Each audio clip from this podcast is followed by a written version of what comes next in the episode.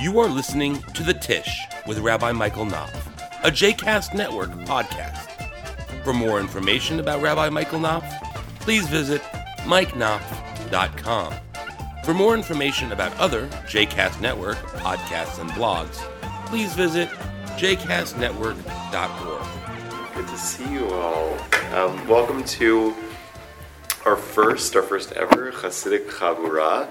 Um, my hope is uh, that uh, once a month we'll gather together, and um, uh, if you're, of course, unable to make it in some months, that's fine. And uh, if uh, um, others join us, that's also fine. Um, we'll, we'll try to make sure that there's a little catch up period at each session. Um, but we'll gather together once a month to uh, study some of the most powerful words of some of the great Hasidic masters. That's what I want to do together, and then to be able to have a conversation together about what those texts have to teach. So we'll be basing our conversations on a text. That's what you have in front of you. We'll get to that in a second. Um, but uh, we don't need to feel wedded to that text. So if you uh, if, if uh, you know a thought arises, a comment, a question about what we're looking at, um, feel free to join in. Um, I, I, though I'll start us off with uh, unpacking the text um, uh, no one needs to feel like you need to wait for an opening to either raise your hand or, or give your voice to the conversation. Um, love for this to be a, a give and take. Um, and we'll also hopefully uh, start each week with, uh, or each month uh, that we're learning together with, uh, with some singing, and then hopefully also uh, end with some singing too, um, because more than the Hasidic tradition um, is uh, only really secondarily a cognitive tradition, a text tradition. Uh, the Hasidic tradition is really a devotional tradition, uh, is really an experiential tradition, a tradition where uh, the, the, the, the experience, uh, the, the emotions, the soul of Jewish living and Jewish life is the primary focus, and secondarily, the analysis of what all of it means. That's secondary in Hasidic tradition. And especially because the texts that we're going to look at have to do with prayer, at least for this year, because that's our educational theme and as a congregation for this year, the Hasidic texts that we're going to look at are going to have to do with prayer. Uh, especially because of that, we'll do some singing beforehand. And even as time goes on, if anybody wants to uh, offer either at the beginning of our sessions or at the end of our sessions um, a personal prayer, a spontaneous prayer uh, for our learning, that would be great. We're not going to put anybody on the spot today, but if you want to offer that uh, in the coming months, uh, you're welcome to do so because the whole point, and as we'll see in, in, the text we're going to look at today, the whole point of the Hasidic tradition is really to get to that emotional core of Jewish life, that experience. The text we're going to be looking at today, uh, which is actually the first part in uh, a, a, series of uh, essays uh, by a, a, really phenomenal Hasidic master named uh, Rabbi Shalom Noach Berezovsky, um, uh, otherwise known as the Slonimer Rebbe, the last Slonimer Rebbe. Uh, he wrote a series of essays on prayer. We're going to start over the. We may that may take us the whole years to look at those essays together um, on prayer, unless you guys really don't like it, in which case we might look at something else. Uh, but um, uh, um, I love the Slonim Rebbe for a few reasons. The first is that he is a uh, more contemporary Hasidic master. Um, so the Hasidic tradition, for those who don't know, uh, was uh, um, begun in the uh, 18th century uh, by a rabbi named um, uh, Rabbi Yisrael Baal Shem Tov.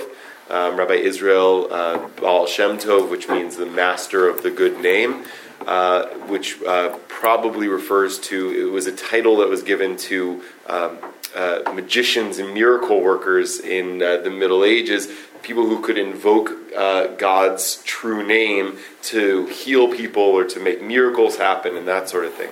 Um, and so, uh, Rabbi, uh, the Baal Shem Tov, as he's known, or sometimes the Besht, uh, which is the acronym of his name, uh, was sort of like a, a charismatic, itinerant uh, preacher who revolutionized, and he's really, you know, in the in the pantheon of, of, of Jewish greats, he's, he's certainly up there um, in you know probably the top ten. You have, you know you have Moses, Rabbi Akiva, um, you know Maimonides, the Baal Shem Tov. I mean, he's really a revolutionary figure in, in Jewish life. Um, and his, his revolution uh, was that for most of Jewish history until his time, from say the time of the destruction of the Second Temple until his time in the Middle Ages, so spanning the duration of most of uh, Jewish exile, uh, Judaism had been primarily um, an intellectual tradition. It was a tradition of the study hall, uh, and it therefore had a sort of aristocracy of the learned. Uh, you you gain you reached prominence in Jewish life by being able to have the most you know erudite uh, explanations of Talmud and Jewish texts, uh, and, uh, and and study was a, a, a priority. Uh, but uh, the Baal Shem Tov lived in a time where there was a lot of Jewish poverty and a lot of Jewish illiteracy. And so a lot of Jews, maybe the vast majority of Jews of his time, uh, um, really felt like they had no access, no uh, value in Jewish life if they you know, couldn't be in the echelons of, of highest learning. So the revolution of the Baal Shem Tov was uh, to say that Judaism is not so much a, a, tradition of the head as it is a tradition of the heart. Um, and, uh, and he, so he went around uh, the, the countryside in Eastern Europe uh, to villages and peasants uh, teaching this, and this drew the ire of um, the religious establishment of his time, uh, who, uh, in response to the movement that he started, the Hasidic movement, Chas- Hasidic, by the way, means it's from the Hebrew word chas- chesed, which means love, right? And a Hasid is somebody is a devote is someone who's devoted. Um, devoted to God, devoted to their teachers, devoted to Torah, devoted to religious life. Uh, there is in rabbinic tradition uh, a, a, a, term known as a, a chassid, and uh, especially in, in contexts where it talks about prayer, uh, periodically it'll talk about the chasidim harishonim, which are usually untranslated, and no one really knows what, what the rabbis were referring to when they said the Chasidim Harishonim, which means the early Chasidim, the early pious ones, the early devoted ones. No one really knows what they're talking about, but what we know about them is that they used to do things like meditate for an hour before prayer in order to make sure their hearts were prepared for prayer. Um, so they were they, they had this sort of devotional quality, and that's really the idea of a chassid. So when the Baal Shem Tov started a movement uh, and called it uh, chassidut, right, it was the practice of learning to become somebody devoted to God, right, through emotion, uh, through uh, through love, through practice, not so much through study. Uh, although the Baal Shem Tov himself and his disciples uh, were all learned people, right? He was he, he knew the tradition inside and out. Um, but in his teaching, that wasn't his focus. Or what he wanted to say to people is that you could be a good Jew, you could be a holy person, um, even if you don't know the Talmud backwards and forwards, even if you don't know all the prayers by heart, right? That sort of thing. Um, the, the Baal Shem Tov had a devoted core of students, the most notable of which is a, uh, was a man named uh, Rabbi Dov Ber, the Maggid of Mezrich. Uh, and uh, a Magid means a storyteller, really. So uh, there's a lot of uh, scholarship that suggests that it's possible the Baal Shem Tov himself didn't really exist that his student, uh, uh, because we don't really have any first-hand accounts of the Baal Shem Tov, most of what we know about the Baal Shem Tov comes from his student, the Maggid of Mezrich, and because he was primarily a Maggid, he was a storyteller, we wonder if maybe he was just telling stories. You know, ra- rabbis from time to time uh, tell stories that have a basis in reality in the sense that they have a, a moral truth to them or a, an experiential truth, but may not be factually accurate, right? So we don't know. So maybe the, the, the Maggid, but we do know that the Maggid uh, of Mezrich uh, existed, and he and he popularized even more so than the Baal Shem Tov did the, the teachings of early Chassidut, and he had a devoted core of students himself who uh, really became the founding fathers of, um, of the Hasidic world as we know it today. Um, so among the Magid of Mezrich's students were um, a man named um, uh, uh, Reb Levi Yitzchak of Berdichev, the Berdichever Rebbe. Uh, um, Reb of Lezhensk, uh, who's known as the Noam Elimelech, and probably the one who, who uh, if you haven't heard of him, you've definitely heard of his movement. Uh, uh he's known as the Alter Rebbe, uh, Rebbe Shneur Zalman of Liadi. Uh, the Alter Rebbe is Yiddish for first Rebbe, and he's the first Rebbe of Chabad Lubavitch. Right? So, um, so Chabad traces its roots back pretty deep in the Hasidic tradition, as do a lot of other um, uh, uh, communities, Hasidic communities. Uh, the rabbis, the rabbi whose text we're looking at now is a, a, more contemporary Hasidic rabbi. So he lived in the 20th century. Uh, he uh, moved from Slonim, which was in uh, um, uh, uh, uh, to Israel at the outset of World War II, escaping um, the, the Holocaust, and planted the Slonimer community in uh, uh, in Israel, if I'm not mistaken, in Bnei Brak, which is near Tel Aviv. Um, and, uh, and that's where the Slonimer community uh, is. The Slonim community is today. There's not, there's as far as I know, not any Hasidic community still in Slonim. But there's probably Slonimer Hasidim uh, in like places like you know Brooklyn or you know somewhere like that. There probably are. Um, uh, but for the vast majority of the community followed the Rebbe uh, in into Bnei Brak in, in Israel. So he's a modern. So one of the reasons I like him is, as opposed to most of the Hasidic masters, especially the early Hasidic masters, they didn't write their own books. What they did was they preached on Shabbos or on or on Yantiv, usually in Yiddish. Uh, and their disciples, because they couldn't write on Shabbos, would memorize what they said and then write it down after Shabbos.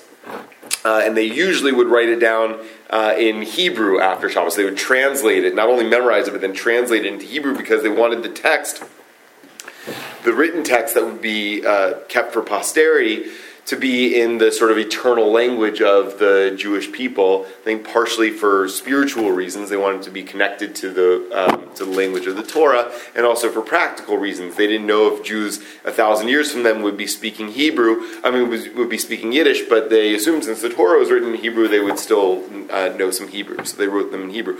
What that means about those uh, traditional texts are that uh, for uh, modern Jews, even for uh, Jews who have a, a, capacity in Hebrew, sometimes those texts are really hard to uh, to make your way through um, because they're they're they're like a copy of a copy in a way, right? You know, so they're they're written from memory.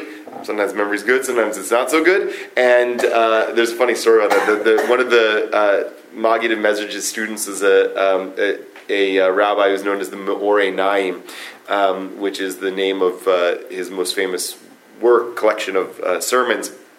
And it said about the Me'or Einayim that he would give his sermon on Shabbos, and his disciples would uh, his one his disciple would write it down, and then bring it to him to check. And it, it was said that if he rem, if he uh, recognized anything that was said, right, if he, if he was brought the sermon, he says, "Oh, I remember saying that." He wouldn't let it be printed uh, because that meant that he wasn't channeling uh, the Ruach HaKodesh, he wasn't channeling the divine spirit, the Holy Spirit when he was speaking, because then he remembered it. So he'd only let things be written down that he didn't remember saying, um, which, can, which is an interesting uh, uh, methodology, but also can be really problematic if you really want to uh, uh, get to what he actually said. But the other problem with it is that it was, you know, these are uh, written from memory, translated into Hebrew from people who weren't themselves native Hebrew speakers. Um, so, so, the, so the texts are, are, are difficult. Uh, the Slonim Rebbe, on the other hand, um, uh, uh, though he wasn't a native Hebrew speaker, lived in uh, modern Israel and had uh, fluency in modern Hebrew. So much of what he writes, except for when he's quoting older texts or writing in shorthand, which I'll get to in a second, um, uh, is in is in um, pretty easily understandable modern Hebrew for those who are have a little bit of capacity with modern Hebrew. Um, the other reason that I like the Slonim Rebbe um, is that uh, he, uh, um, you know, there, there's a whole spectrum within the Hasidic tradition about you know um, how mystical and how emotional you are versus how um, rational and intellectual you are. Um, Chabad, for example, is closer to the rational and intellectual side of Hasidic tradition uh, than, say, Reb Levi Yitzhak of Berdichev was much more on the uh, emotional, spiritual side. Um, and uh, that's a whole other story. We're talking about what Chabad actually stands for, or whatever. But uh, but so the Slonim Rebbe is a little bit more on the intellectual, uh, rational side of the Hasidic tradition. Uh, so for those of us who are kind of schooled in Western thought, um, he's a little bit easier to unpack, I think, because he writes in a you know more clearly laid out style. Um, so that's another reason that I like the Slonim Rebbe. Um, so before we, so okay, and here's the thing about very few um, of the great Hasidic masters um, are in are, are have uh, like published translation, published English translations uh, surrounding them. Very few. Um, the ones that do have English translations, uh, the translations are um, at least as problematic as the originals. Um, not the not the least of which is that uh, um, you know very often uh, English translations are interpretations, right? So um, so you have to get through that level. Um, uh, but um, uh, but but less contemporary Hasidic masters are written in translation in English. It's just not an area where um, a lot of English speakers are studying these texts or wanting to study these texts, and so there is not you know like a, a a well-funded apparatus behind it uh, to get them published uh, in, in English translation. Um, as, as opposed to say like the Talmud, the Babylonian Talmud, which uh, the Orthodox community um, had a, has had a big push in in the last you know two decades to try to get more people to study Talmud, uh, and so is publishing translations of Talmud in, in, in English. Um, it doesn't really happen the, for Hasidic texts. So a lot of what we're going to want to study, the best stuff, um, is uh, doesn't have published translations, which means that you get Chinese newspaper in front of you, uh, and uh, and I, I, recognize that uh, for those of you uh, who um, have uh, difficulty with Hebrew don't aren't so um, don't have a lot of facility with Hebrew, that seeing a text like this might as well be you know just scribbles on a page. So I'm going to try to go through it and, and unpack it as much as I can. When I this happened to be a, a, a rough uh, stretch with the holidays and um, and and some and deaths in our community. A funeral I, I have a little bit later this afternoon too. Um, so if I am able to in a given month that we have our Hasidic Chavurah, and we're going to be using a text that's not already written in translation, I'll do my best to try to write out a translation. Um, it just depends on whether I have time to do so. So I just hope you'll bear with me uh, and uh, and follow along. I'll be reading and translating uh, each word, each phrase. Yeah. So is this page from the Talmud? No, this is a page from a published work from the uh, from Rabbi Shalom Noach Berezovsky, the Slonim Rebbe, uh, called Netivot Shalom. Um, uh, he quotes from places in the Talmud and other tradition, but this is uh, um, this is uh, his book. This is what he wrote. and the his name again? Yeah, Rabbi Shalom Noach Berezovsky. I think it's a B E R E Z O V S K Y. He's usually referred to as the Slonimer Rebbe, S L O N I M E R. Slonimer, yeah, Slonimer Rebbe. Um, as far as I, as memory serves me, um, like a lot, like happens with a lot of Hasidic communities, there is no current Slonimer Rebbe. Um, when he died, there was no replacement selected for him. So are they in Brooklyn as well? I'm not positive. There, there might be pockets of them in, in places like New York, but uh, but for sure the largest living Slonim community is Bnei Brak, Israel. Yeah, I'm pretty sure it's Bnei Brak. Okay. Other questions or comments about this? Okay, so we're starting. There's a there's a bold Hebrew aleph. That's where we're going to start. But the title of this essay uh, is, uh, and by the way, the, the, with this book Netivot Shalom um, is uh, is uh, several volumes. Uh, most of the volumes are commentaries on the weekly Torah portion. Um, which were probably sermons, oral sermons given on the weekly Torah portion, uh, and then has uh, there's two volumes, one dealing with the holidays and one on sort of like miscellaneous Jewish topics, like prayer, for example. And so this is the uh, first essay in that collection dealing with prayer. And uh, the title of it is Avodah Shebalev Zo Tefillah. um, which means uh, the service of the heart that is prayer, uh, which is fitting because our uh, theme, our educational theme for the year is titled Mastering the Service of the Heart. Okay, so um, uh, prayer is the service of the heart, is the title of this. Okay, and he starts by saying this Katav HaRambam Okay, so the Rambam, Maimonides, Rabbi Moses Maimonides, uh, wrote, Berosh Hilchot Tfilah, Perak Aleph, Vezel Loshono. So he wrote in the beginning, Maimonides has a collection of, uh, of a code of Jewish law, uh, which is known as the Mishnah Torah.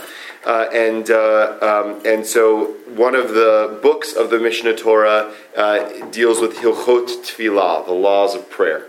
Okay, so so he's starting out with a quote from Maimonides. Maimonides said at the beginning of the laws of prayer uh, in the first chapter, and this is his language. So he's introducing a quote here.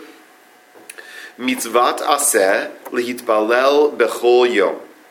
It's a positive commandment uh, which which doesn't mean like it's a it's a happy commandment. It means that it's a thou shalt, right? It's, and so Maimonides makes actually a pretty bold statement by saying that uh, that, uh, that that the obligation to pray every day is a commandment, a positive commandment from the Torah.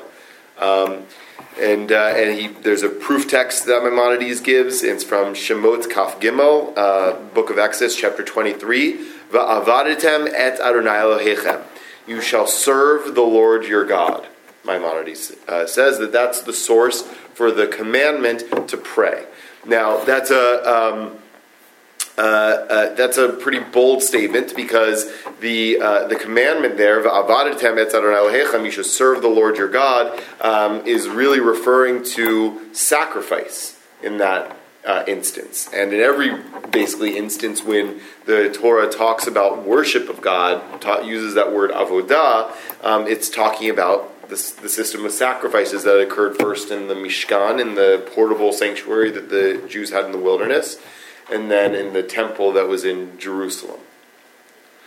Right? So, uh, so Maimonides is making a claim that when the Torah says avodah, it's actually not talking specifically about sacrifices, but it's talking generally about worship. The form that worship took in a certain time and place was through sacrifices, primarily animal sacrifices, but even in a context where we don't have animal sacrifices anymore, we're still obligated to worship God. Mipi hashmua, so we learn through oral tradition, right? Uh, if you uh, uh, remember, there's a, a tradition among the rabbis that there are two Torahs. One is the written Torah, the Torah that Moses was given on Mount Sinai, and the other is the oral Torah, the, um, the interpretive tradition of the Torah, which, according to the rabbis, was also given to Moses on Mount Sinai, was spoken to Moses on Mount Sinai, and passed from Moses to Joshua, Joshua to uh, the uh, elders of Israel, and the elders to the prophets, and so on and so forth, on down the line. So uh, Maimonides says, Mipi Shmuah, from the oral tradition, uh, Lamdu, we learn she'avodazo hi tefillah. That this service that the Torah is talking about, which we usually read contextually to mean sacrifice, is really talking more broadly about prayer. Right? So this, this service is prayer. Mitzvah zo kalchi. And so the, the mitzvah, the commandment, should be fulfilled like this. Shehe Adam mitpalel umitchanen bechol yom that a person should pray and, uh, and offer supplications. Um, uh, um, uh, what's a good modern English word for supplication? Um, uh, pour, uh, like, like pour out your heart, uh, um, ask for compassion, ask for, asking for grace, right? Chen is, is grace, and so mitchanen is, is, is like the, the, the seeking of grace, right? Um, so a person should pray and, uh, and, and, seek compassion or, or pour their heart out to God, bechol yom, uh, each and every day. Umagid shivcho shalakadosh baruch And also contain, so we have a few dimensions of this commandment for prayer. One part of the commandment for prayer is that a person should, uh, should pray and supplicate every day. The second thing is that a person should uh, speak of the praise of the Holy One. Ve'achar kach shoel tzarchav shehu tzarich lehem bevakasha uvetachanuni. And then after that, a person should ask for his or her own needs, uh, the, the things that he or she needs, with uh, requests and other supplications. Okay? So, three parts of tefillah, uh, three parts of prayer right? Three things contained in this. One is um, uh, to uh, uh, to uh, um, uh, one is to uh, pour your heart out to pray, right? Um, which could mean um, gratitude or could mean uh, pain, whatever it is. Um, the second is to praise God, and the third is to ask for things that you need. Right, um, but act, but look at it carefully. Maimonides says "Achar kach shoel tzarchav." Right, only after you do those first two things uh, should you do the third thing right? The asking God for things um, is kind of the the the stepchild of prayer, right? It's the it's the very last thing you worry about. The other things are primary. The asking for things is secondary. Which I just want to lay out there, and I've mentioned this before. But it's worthy of note that uh, that that in the Jewish tradition, um, uh, prayer is primarily not about asking for things that you need in your life, right? Which is uh, um, you know, usually because English is a language influenced by the dominant culture from which it came, which was Christianity, and uh, and prayer in um, in the Christian in a lot of Christian traditions um, is prime is actually uh, uh, more along the lines of um, uh, of asking for one's needs, right? Asking God to provide for one's needs.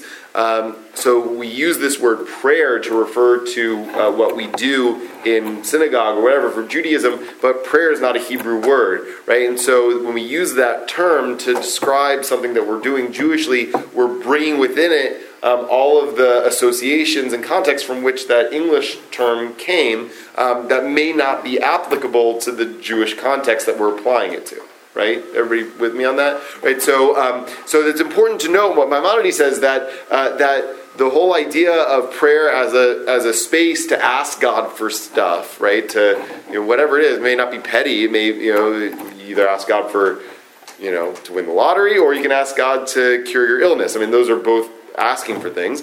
Um, and so I'm not saying that the, the, those are petty things that we ask for necessarily, um, but nevertheless, that is not the primary focus of prayer. Jewish. Um, okay, and so um, since we're at a period, I'm just going to pause there to see if there are any comments or questions or thoughts. And and uh, my my intention uh, for the text that we're looking at today is not that we're going to finish this text today. I'm happy to go as slow or as fast as uh, as as people want. Uh, the essay um, about uh, prayer in Netivot Shalom uh, spans a few pages. This is just the first page. And like I said, if we spend the whole year on this, um, that would be fine. I mean, I think there's a lot to unpack here. So I have no um, burning desire to get through everything today. Yeah. On, on asking, it is more important and more productive to ask for things for others rather than self, mm. because sharing will pour on its own blessings. Mm. Beautiful the thought along those lines is in Torah, we're told if we do what God commands, we have the things we need, mm-hmm. but we're commanded to be grateful. Mm-hmm. And so that seems to come first that if we're grateful and if we are seeking God, that there should be less need to ask specifically for things. Well, that's a, that's a really interesting point, Carla. I mean, the Mishnah says something like that, right? The Mishnah says uh, Ben Zoma, uh, a later uh, rabbinic master, says uh, Ezehu Ashir Hasameach Bechelko. Right? Who is a wealthy person? The person who is happy with what uh, he or she has, right? So if you cultivate gratitude for your life, um, you actually minimize the need that you have to act, to ask for things because you have everything you need, right? Yeah. It's not that it'll never happen, but it shouldn't be the primary focus. It'll be that thing you have to do every now and then. And for, for what it's worth, I mean, the, you know, the, the Slonimer Rebbe, I don't think was thinking this way. It's certainly not Maimonides. Um, but you know, it's now corroborated by good hard science that a practice of gratitude um, uh, uh, makes us more happy. Right? You live a happier life if you're uh, if you're you know if you're able to be happy with what you have. If you're if you're able uh, and have a practice of expressing gratitude um, on a regular basis, even a daily basis, right? So there's there's actually really good science for that. Um, you know, in addition to the spiritual Science is benefits, catching up. right? Science is catching up to what we all, always knew. Yeah, Lisa. So in the original Jewish tradition, when you're, uh, when you're praying less for asking, but you're praying for the sick or for the dead, are you praying for the, sort of the best interest of the sick or the dead, or are you specifically asking for, a, you know, because we always pray for the sick and the dead? Are we, Right. you know what I'm saying? Like, what's the intention of the prayer? Is it sort of to put it in God's hand, or do you understand what I'm saying? Yeah, I do. Um, so it's a, it's a it's a tricky question, and sort of depends on your theology, right? Um, I think that you know the the if you if you look at the let's take the prayer for the ill for example, right? Um, if you if you look at that uh, prayer uh, as literally as possible, what you're doing in that prayer is um, asking God to intercede in a person's life and cure them of their illness. Right? Um, I, I happen to think, and I talked about this on, on Yom Kippur a little bit, um, I, I happen to think that that view is problematic in a number of ways. Um, you know, not the least of which is, you know, so what does it mean if the person doesn't get better? Does that mean that God, for some reason, decided not to intervene in that person's life, and if so, why? I mean, it just raises a whole bunch of problematic questions, most of which I think are not um, helpful and probably not even true. So I don't think about it that way, but I suspect a person. I mean, I'm sure lots of people do, and and, and a person certainly can, um, and probably the people who composed the prayer thought of what they were writing in in that way right? So when you pray for a person's healing um, you're actually asking god to intercede in their life. Um, but i don't think that that's the only way of of reading or reciting a prayer like that. I mean i think that um, and this is also you know this is a frontier of science but for whatever it's worth um, that there is strong evidence to suggest that first of all people who know you're praying for them when they're ill uh, uh, tend to do better, uh, recover faster, uh, um, uh, uh, live longer than people who for whom nobody's praying for them.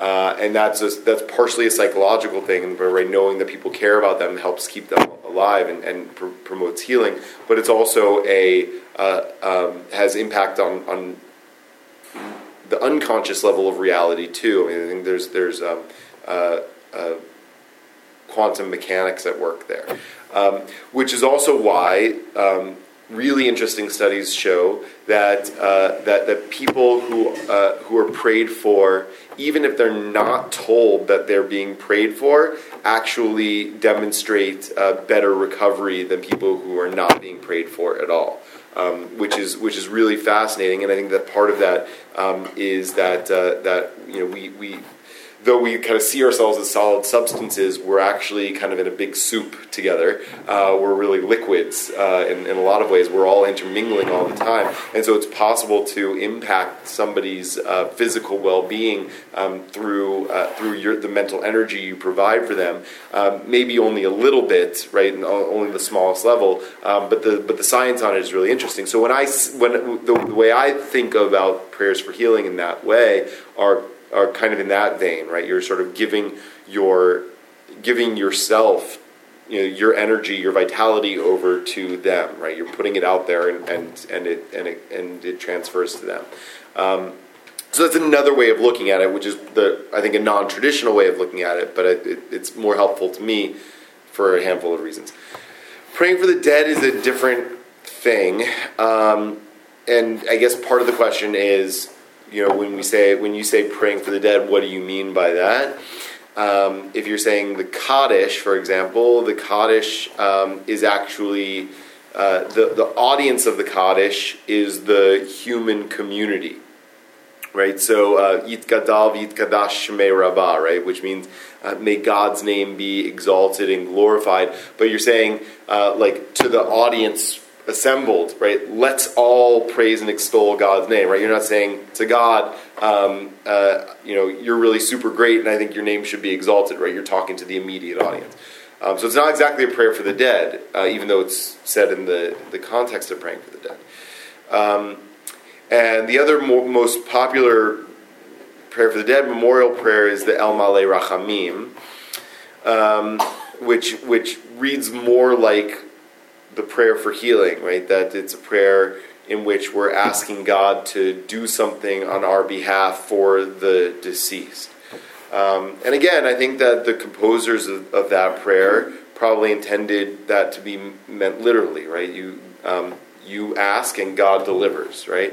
Um, and I think that that's certainly a plausible way, depending on your theology, that you could look at a prayer like that. I mean, I tend to interpret prayers like that a little bit more naturalistically, right? That um, uh, that when we when we ask God to um, embrace the the soul of our loved one in in um, in God's sheltering presence and in the bonds of everlasting life, I, I mean what I say when I say that.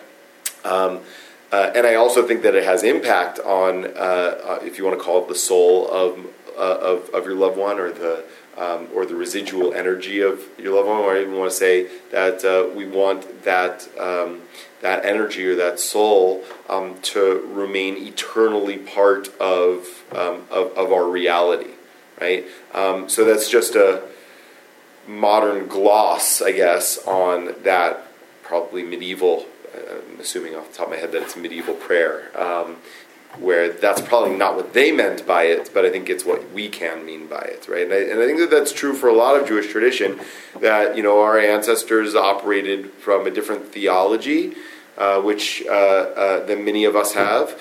Um, which stems from a different um, understanding of the world than many of us have. I'm not saying that their understanding was wrong. It's just uh, different than our understanding. I mean, uh, the, that there wasn't even there wasn't there wasn't scientific study in in uh, medieval Eastern Europe, right? So, um, so I don't I don't begrudge them for having the theology that, that they did, but in in um, in our context, those theologies are a little bit more problematic for for, for some reasons. Um, but um, uh, but I think you know, for me, and this is especially true as a conservative Jew, um, I prefer to conserve those traditions, right? To say that that even though I don't necessarily uh, believe in the same theology that the person who wrote that prayer believes in, I think conserving the tradition is by and large a good thing, um, and, uh, and, and so you know. Um, usually, I can um, interpret those prayers or those rituals or those acts in a way that's satisfying to me. Um, when I can't, uh, that might be time where we set an older tradition aside. Um, but usually I won't even do that unless there's something morally problematic about it, right? Um, you know, so uh, so if you know if the tradition of reciting El Maleh Rachamim required us to sacrifice a virgin in order for it to work, right? Then I might say let's not do that one anymore. Um, but but it doesn't, right? So so I don't know if that really helped answer your question, um, can I add a piece to that? Sure. Before I actually came to Judaism, when I was learning, these were the two prayers I read about that coming from a fundamentalist Christian background sounded almost like they bordered on witchcraft to me, mm-hmm. praying for the dead and all this stuff. And yet, having lost my father right before I turned 13, and having, I didn't go to his funeral because I wanted to remember him alive, and people thought I was in denial, and all through my life there was never this closure. So as I got ready to convert, I was thinking, I want to say Kaddish for my dad. And it was two different people's teaching from two different sources. I don't think they knew each other, but it hit my email box in the same week that really totally flipped it and made this one of the most meaningful prayers, especially Kaddish for me. And the way they described it was that when a person's alive on this earth, they can give praise to God, they can do things that bring praise to God, that can bring honor to themselves. When they die, they can't do that anymore. But if they've touched lives and left people behind, and we say Kaddish, offering praise to God, and we ask that, that they be remembered and connected to the things that we do, the giving of charity and such, mm. like you mentioned, then they continue to accrue benefit and to accrue have their name attached to this. Mm. And it's one of the most powerful ways to honor them and to and to recognize God in this earth through the people that He uses to touch our lives. Beautiful. Well, just to uh, maybe take that a little further, um, is it conservative tradition that it's more important to say Kaddish on the date of the Yortzeit or on the Friday night of, you know, the week the person died? Well, so you're, you're getting into a, uh, a, a, a, a very contentious political issue in our congregation, but um, uh, uh, but yeah, no, um, but I would say I would say that uh, the ideal would be to say it on the Yortzeit itself, on the date of the Yortzeit itself. Okay. Yeah. I've never asked for anything except recovery and good health for family members and friends. But for myself, all I've ever asked for is the strength to cope with what I may have to cope with. future. Right, and that's and, and that's a beautiful thing, right? So th- there's different dimensions of what it means to ask for your needs, right? You know, there, and there's a difference between you know asking to win the lottery, right, and asking for the uh, the wisdom and the ability to be happy with what we have, or the strength to get through what we what we need. And that's I think you know the, the I, said this also in my my Yom Kippur my Kol Nidre sermon, right? That the, the the Hebrew term for prayer is tefillah, which uh, doesn't literally mean there's no Hebrew word that I guess literally translates to prayer, um, but tefillah is, is sort of like um, uh, self-reflection, self-judgment, right? Uh, and uh, and and the the process, like what we do there is we we um, we strengthen ourselves, we reinforce ourselves through the process of prayer. So. Um, you already have the strength inside you to withstand what you need, right? You just some you just periodically need to uh, um, need need a booster shot for it, right? Um, and uh, and so that's uh, being having the space and the opportunity for prayer gives, I think, um, powerful moments where you know it, it's not. I mean, you could believe, and and if you do. That's that's a beautiful belief that God supernaturally gives you that strength, but also um, that that you could just well it up from with, within you, right? And it and it has the same impact. I, I saw. Um, this is sort of trivial. This is not as beautiful as what you were saying, Eva. But uh, uh, the the movie um, Pirates of the Caribbean. Uh, uh, Johnny Depp's character Jack Sparrow. Do you ever see these movies? All right, you don't have time for such frivolous things. But um, but Johnny Depp's character Jack Sparrow says the problem isn't the problem. The problem is your attitude about the problem. Right? And, uh, and and prayer, I think, in a lot of ways, is uh, is a is a trainer for our attitude about the problem, right? Rather than solving the problem. Um, beautiful. All right, let's read a little bit further.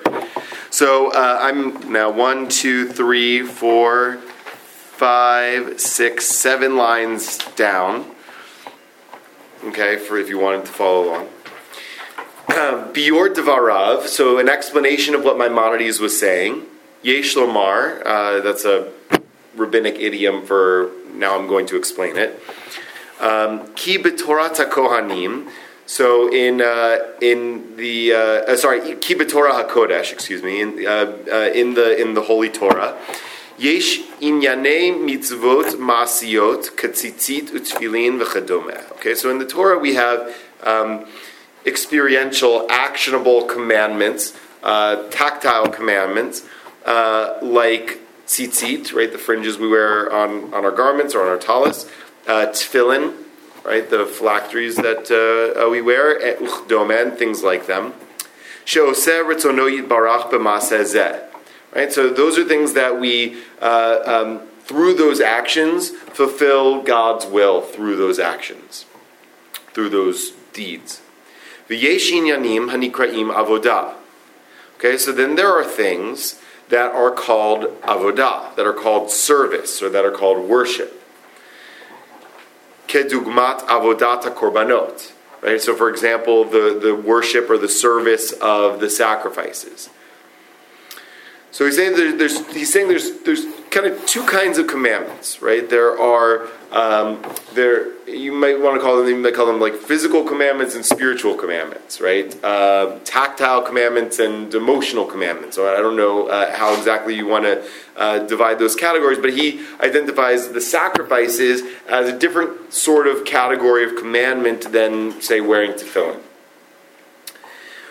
Utfilah shayechet le'inyan avodah. Tfilah, prayer, is connected to the uh, to the kind of mitzvah, the kind of commandment that was uh, sac- the worship of the sacrifices. Uchilshon harambam beferush hamitzvah la'avod et Adonai bechol yom batfilah. Okay, and so uh, and and uh, um, and that's what Maimonides meant when he said that the commandment was um, uh, we serve God every day through tefillah. Right? So he was saying that prayer. Maimonides. This is now the Slonim Rebbe's interpretation of what Maimonides said. Right, saying there are two kinds of commandments. Right, uh, spiritual commandments and physical commandments, uh, and um, and spiritual commandments include things like the sacrifices and prayer tefillah is included in that category, and that's what Maimonides meant when he said that uh, um, uh, that uh, um, serving God every day um, in tefillah is a commandment. V'im b'mitzvot yesh hasovrim shemitzvot einan srichot kavana. Right? This is really the, the crux of what he's going to be talking about, right?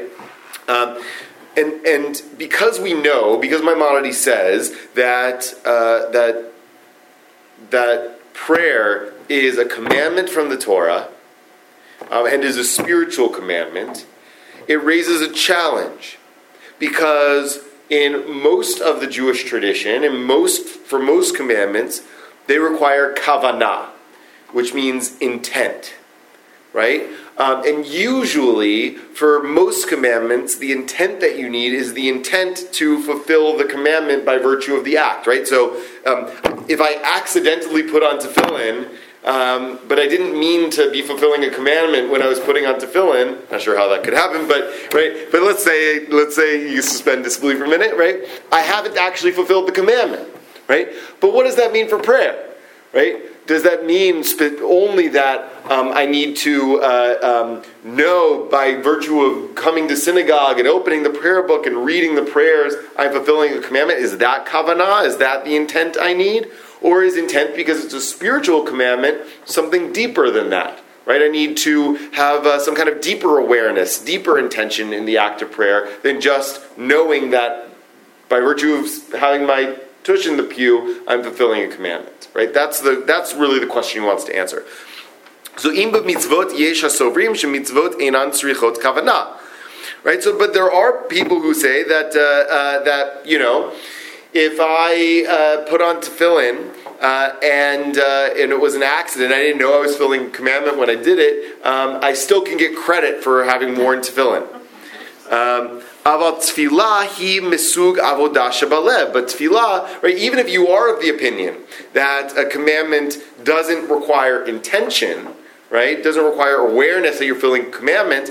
Certainly, prayer has to be in a different category because prayer is avodah. Prayer is this kind of category of commandment that's a spiritual, emotional category of commandment, right? The Maimonides says it's avodah shabalev. It's it's worship, it's service of the heart, right? So if it's if it's service of the heart, if it's worship of the heart, how could you do that without any kind of intention, right? Any kind of awareness.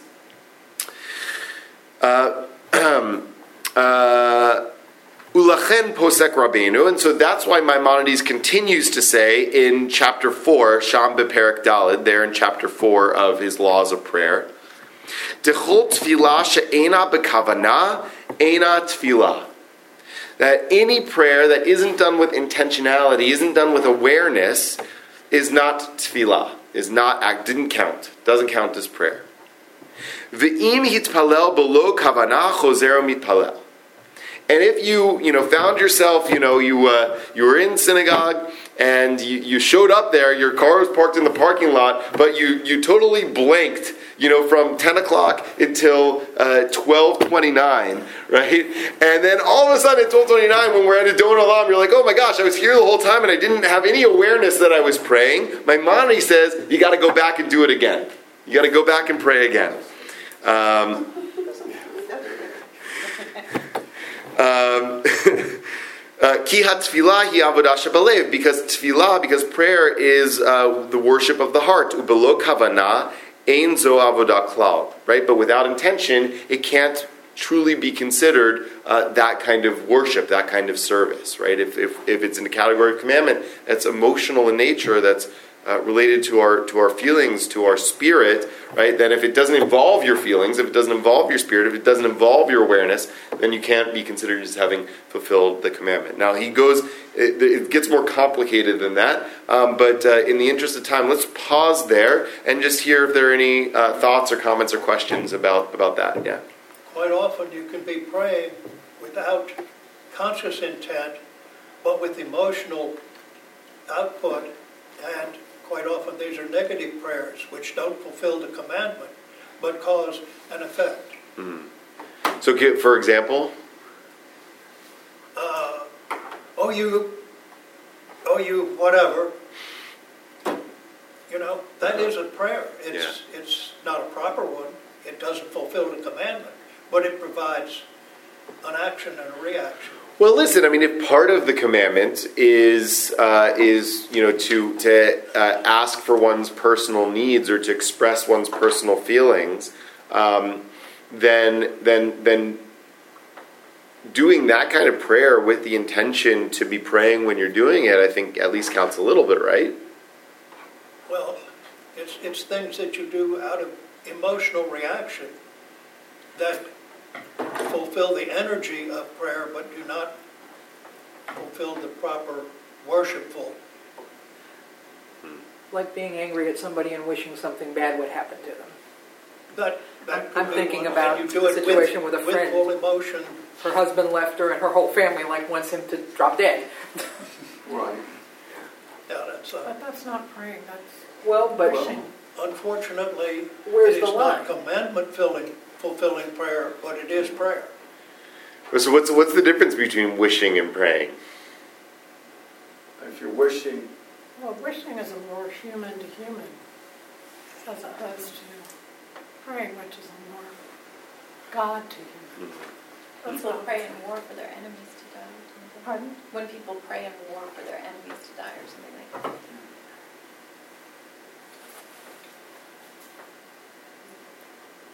I'm still waiting to hear something about women. To me, this is all um, commentary about men. What makes you say that? well, I'm just assuming with the talit and the tefillin and those requirements oh. that. Yeah, so the, those are just examples that he gives of that category of commandment. Um, so there's two things I can say about that. The first is uh, that those are just examples. I mean, he could have given examples that had to do with women would have had the same impact. Um, the second is, uh, though it isn't necessarily true for uh, what he would have, would have advised his community, um, I see those as commandments that are applicable to women as well as men. Right. So, um, so to me, it doesn't. Right. And certainly, he would say that prayer is a, uh, a, a commandment that applies uh, equally to uh, women as well as men. Uh, that women have the same mitzvah, women have the same um, uh, uh, commandment to pray, and it's not. I mean, there are dimensions of it that in, in traditional.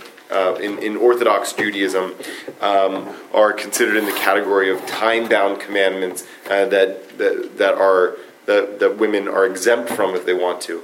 Uh, but that doesn't encompass all of prayer, right? So, he, so, um, so I, I, I, don't think that he's speaking only to men here. So he's speaking to the community. I think so. I mean, he probably was speaking only to men, but I don't think that. Uh, so I don't want you know I don't misrepresent him, but I think that what he's what he's offering here isn't strictly limited to men. Um, and uh, and the way I see it, right, in, in my egalitarian context, is that it's talking about all of us. Um, it seems to me that I remember learning about Kavanah that maybe a different translation even, it's given it, that you might be a part of a service and not have kavanah while you're there. You, you are, as you said, just kind of there. Right. But if you're not there, then there's no hope for you to have a moment of kavanah, that you must be in the place in order to, to have that emotion or that kind of um, connection. So how does that fit into? Well, I, I think that you're right. I, I think that that's well. The, I actually have uh, two thoughts about that. The first is that on a certain level, you're absolutely right. Right. Uh, that um, you know that that uh, that that if you don't even bother to try to pray, then there's certainly no hope for you to have the kavanah to pray, um, whatever kavanah means. Uh, the other thing I can say about it is that one doesn't necessarily need, and, and, and even within, you he hasn't said anything about synagogue, right? So one doesn't need to be in a synagogue in order to pray, uh, in order to fulfill one's commandment to pray. Uh, and so you don't have to be in a certain physical space to be able to fulfill the commandment. To make the time for it, whether you're in Right. place or in another place. Right. Uh, so, but, but I think you're absolutely right about that. I mean, right? If, if uh, um, you know, uh, you know, the, whole the whole business of you know, it's it, it has to. There, there are two levels of intention, right? You know, one is the pre-intention, right? Like, I, you know, I'm going, I'm going to at least show up, right? Um, you know, and then the other the other level of intention is what do you what do you have in your mind? What do you have in your heart when you are in that space, whether it's a physical space or, or, or emotional space? The other question about kavanah, which is a question he raises later, is what what do we mean by it? Right? Do we mean that you need to um, understand? I mean, there are different levels of this, right? So, is it under, understanding the words of the prayer book? Is that kavanah?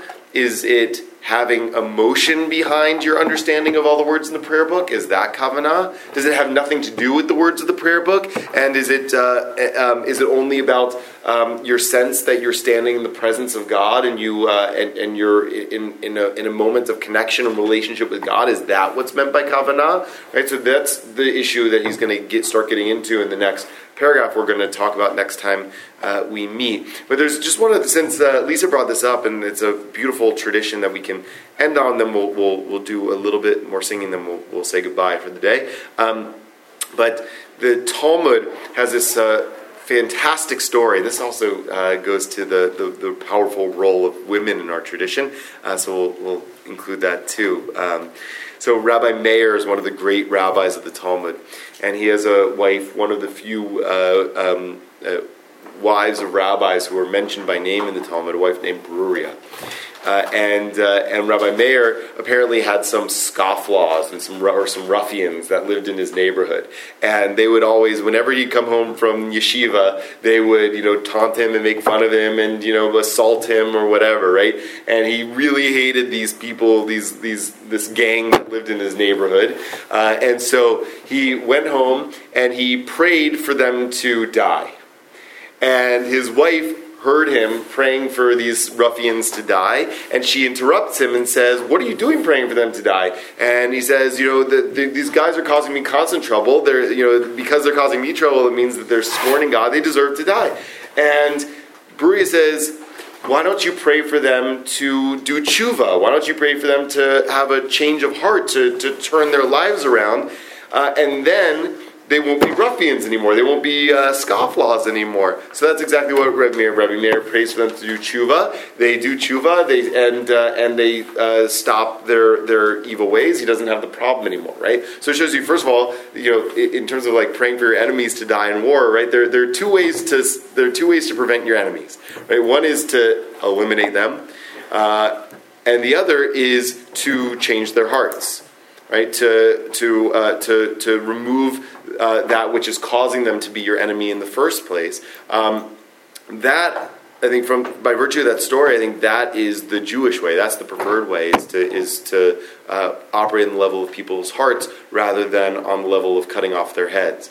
Um, and, uh, and you know it also goes into the depths of you know what are we doing when we're praying right? Are we are we praying for other people? Are we praying against other people? Are we praying for ourselves? Are we praying against ourselves? Are we praying for things? Are we praying for strength right? That's are we praying for external qualities? Are we praying for internal qualities? That's that's uh, um, the, one of the central questions. I think that the Jewish tradition by and large says prayer is about um, the inner life, the inner dimension of, of ourselves, right? Not about you know whether we'll win the lottery, but whether we'll have the capacity to appreciate what we what we have, right? That's the work of prayer.